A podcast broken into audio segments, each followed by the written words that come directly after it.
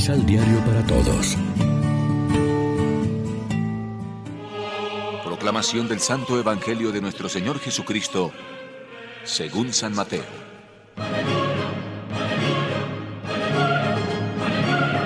Jesús entró a Cafarnaún. Se le presentó un capitán que le suplicaba, diciendo, Señor, un muchacho está en cama, totalmente paralizado, y sufre terriblemente. Jesús le dijo, Yo iré a sanarlo.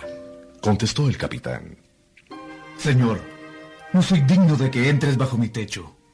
Di una palabra solamente y mi sirviente sanará. Yo mismo, aunque soy un subalterno, tengo autoridad sobre mis soldados.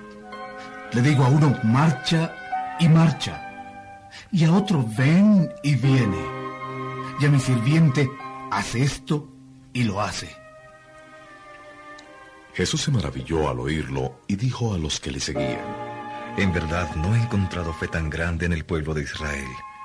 Y les aseguro que vendrán muchos del oriente y del occidente y se sentarán a la mesa con Abraham, Isaac y Jacob en el reino de los cielos. Lección Divina Amigos, ¿qué tal?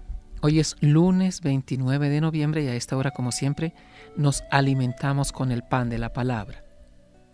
Adviento significa venida, llegada. Con él comienza el nuevo año litúrgico en el que iremos celebrando cultualmente el misterio de Cristo en sus diversos momentos históricos, con dos puntos culminantes, Navidad y Pascua. El Adviento es la preparación del primero y la Cuaresma la preparación del segundo momento. Celebrar cultualmente es hacer presente en medio de la comunidad cristiana, mediante la fe y los sacramentos, los hechos históricos de la salvación de Dios para el hombre. Por eso, en el Adviento actualizamos la venida de Dios a nuestra historia, lo cual constituye una perenne buena noticia, un evangelio actual. Esta llegada primera de Cristo nos remite simultáneamente a su venida última, gloriosa y definitiva, al fin de los tiempos como Señor de la historia y juez de vivos y muertos. En el entretanto, se realizan las continuas venidas de Dios a nuestro mundo y nuestra vida personal y comunitaria al ritmo de los acontecimientos diarios y a través de los signos de los tiempos. En nuestra vivencia cristiana del Adviento debe haber un equilibrio de las tres venidas del Señor, pasada, presente y futura, que se celebran y confluyen en el tiempo de gracia y bendición que hoy comenzamos. Como la esperanza cristiana, el Adviento es un cheque al portador que ya posee en mano el creyente, pero todavía no ha cobrado. Esa es la tensión escatológica de la esperanza cristiana entre el ya sí, pero el todavía no, lo cual no es motivo de desazón o de falta de identidad para el cristiano, sino de vigilancia permanente, espera activa y esperanza gozosa y segura en la fe, que es la garantía del futuro esperado.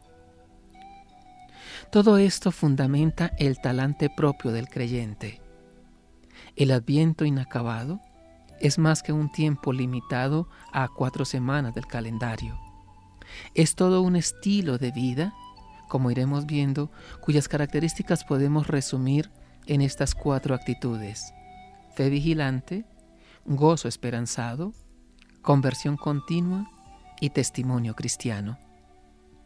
Reflexionemos. Cuando pensamos en la salvación, la limitamos a los bautizados, a los que pertenecen a la iglesia o alcanza también a los demás? ¿Qué tan grande es la dimensión de nuestra fe?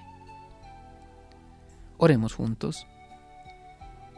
Hoy soy yo quien, en estado de postración existencial, recurro a ti, Maestro, para que dirijas mis pasos, para que me hagas resurgir como fuego de mis propias cenizas, mis complejos, mis miedos, mis prejuicios tú eres mi salvación. Amén. María, Reina de los Apóstoles, ruega por nosotros.